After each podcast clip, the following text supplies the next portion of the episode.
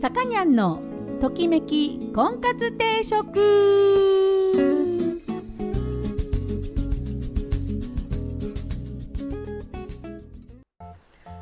はい皆さんこんにちは。さかにゃんのときめき婚活定食今週も始まりました。えー、私結婚相談所菩提寺オーナーの。あガラガラ。あれおかしいな。さかにゃんでございます、えーえー、毎度お聞きいただきありがとうございます。今週もよろしくお願いします。暑くなったんでね。あれですかね。エアコンで喉やられてんですかね。いやでも別に喉痛いわけじゃないですけどね。うん。あの大丈夫ですよ。ちょっとだけイガイガイガイガしただけですよ。はい。えー、皆さんいかがおしお過ごしですか？もう8月になってね暑いですよね。うん。あのー、暑くなるとほら私前からちょっとお話ししてるんで知ってる人は知ってますけどあのあ結構アレルギーの体質でね、まあ、もちろん花粉症が、えー、主な症状なんですけどいろんなところがねかゆいかゆくなるんですね。例えば、まあ、ちょっとしたこう何て言うんですか？こう草むしりとかさ。ね。してもこの間なんかラベンダーのねお花をこう、まあ、切り戻しって言って花の部分を全部切っちゃうんですよね花が終わった頃に。それをやったらね中に虫がいたみたいでねこれこの腕の肘の下の、えー、日の当たらない白い柔らかい部分がえーとでブツブツなの。えっと、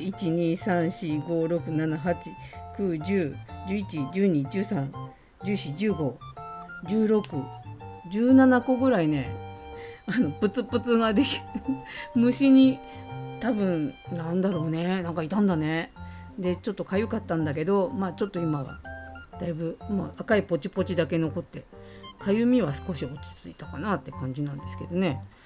そのかゆみで言うとねあのこれはね春夏秋冬関係なくなんだけどこう服のさ首の下のところ後ろのあの背中のとこにタグがあるでしょ？洋服の T シャツでもシャツでも何でもさこの後ろの襟の後ろのピラピラですよ。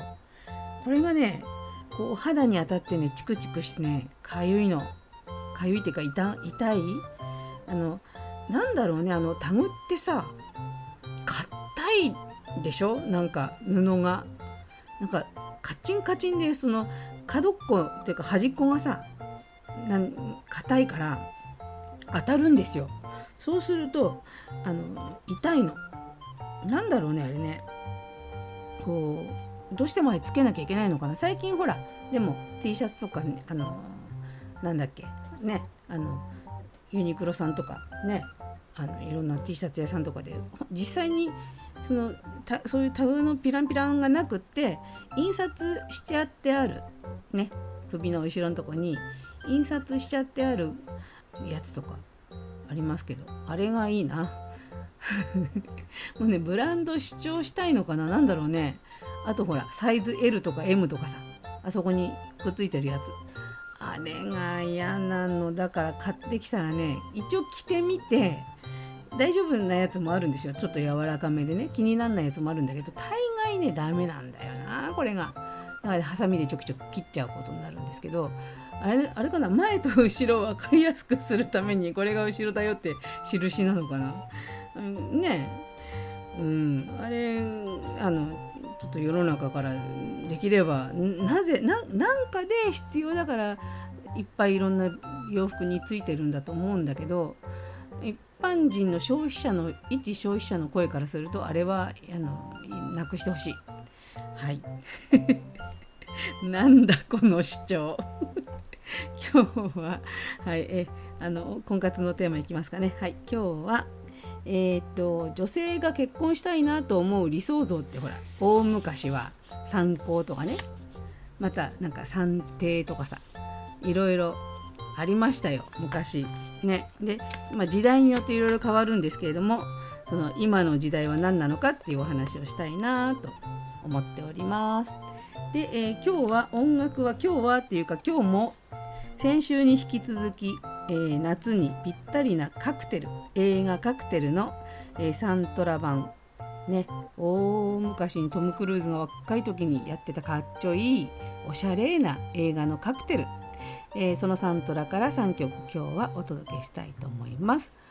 パワフルスタッフ。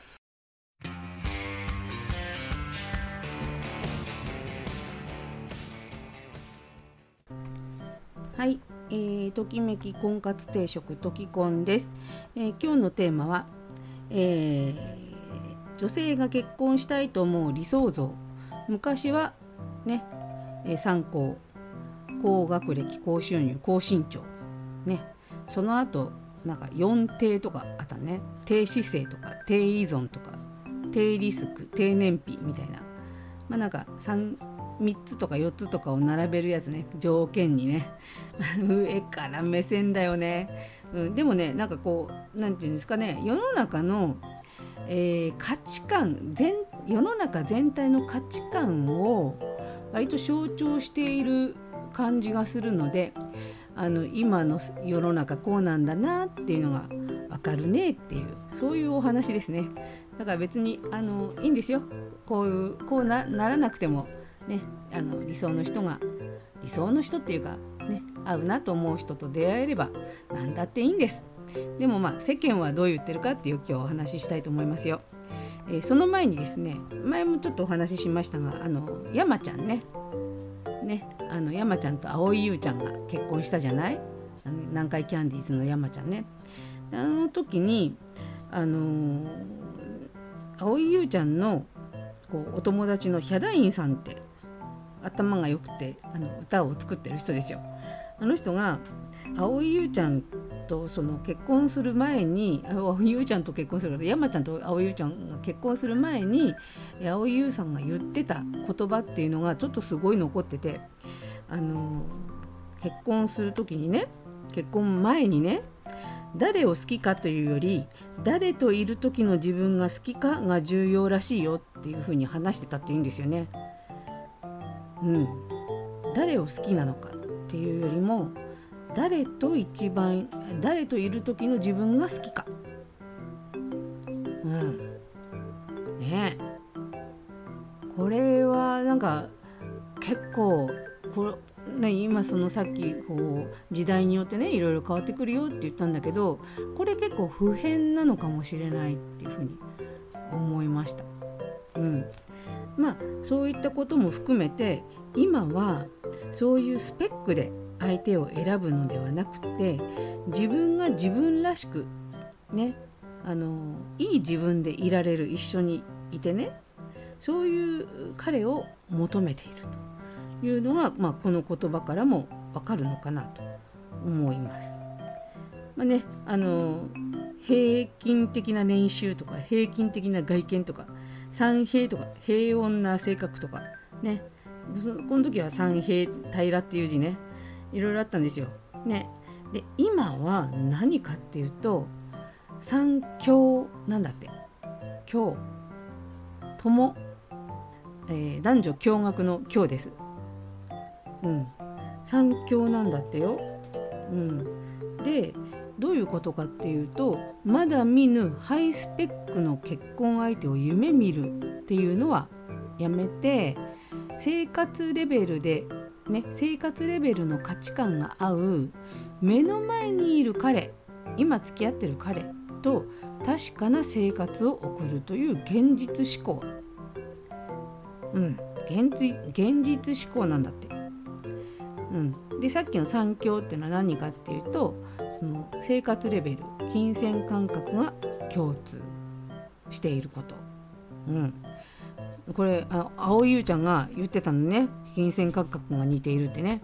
それから、えー、育児とか家事を共有できる人、うん、あの一緒にやろうっていう気持ちがある人だよね。うん、え別にか分担とかさそういう何て言うんですかね。こうき、うん、なんかほらお掃除当番とかさああいう感じじゃなくて共に共に生活する上でやらなきゃいけないよねっていうことだよね。うん、一人暮らしだってさあの洗濯はしなきゃいけないし掃除はしなきゃいけないしさ。それを、まあ、生活なんで一緒にやろうっていう感じのあの共有ね、それから仕事観人生観などを共感できる人だって。うん。共感だよねやっぱね。だからねそうだねって言える相手。を求めている。でこのえっ、ー、とねこれを書いた人信川さんっていう人なのかな。この信川さんっていう人が言ってるのは女性たちは自分で目的を目的地を定め自分の足で自分のペースで走りたいと思っている。つまり欲しいのは人生を並走できる良きランナー。マラソンランナー。ね。並走してくれる人だから引っ張ってってくれとかさそんなことは望んでない。並走してくれる一緒に。そしてまあ人生100年時代っていうじゃないですか。ね。それを息切れせずゆっくり並走できる。現実主義。ね。あのパートナーに過度に依存しない。っていう感じ。うん。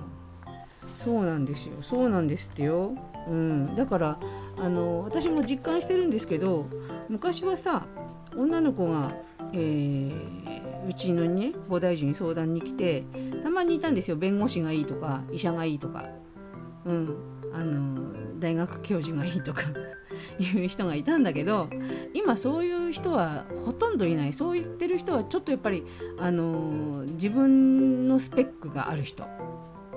ねあとは親がスペックがある人はそういうふうに言うんだけどあのね大体の女の子は真面目にちゃんと仕事行ってる人ならいいっていうの。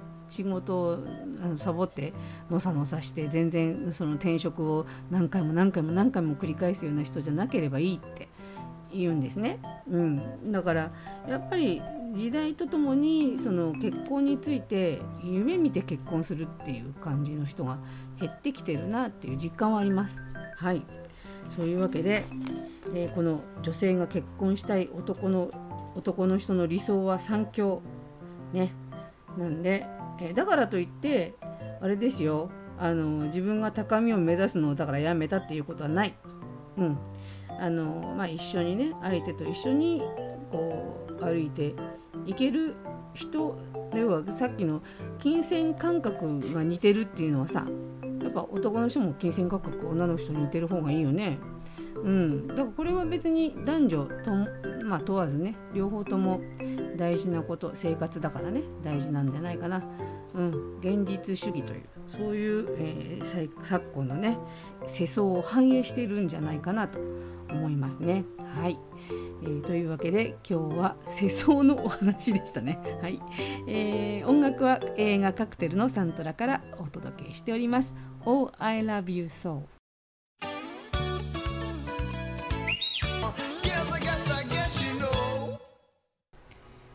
さかにゃんのときめき婚活定食そろそろお時間になりましたこの番組は出会いや婚活について皆さんと一緒に考えていく番組ですお悩み相談リクエストなどお待ちしております。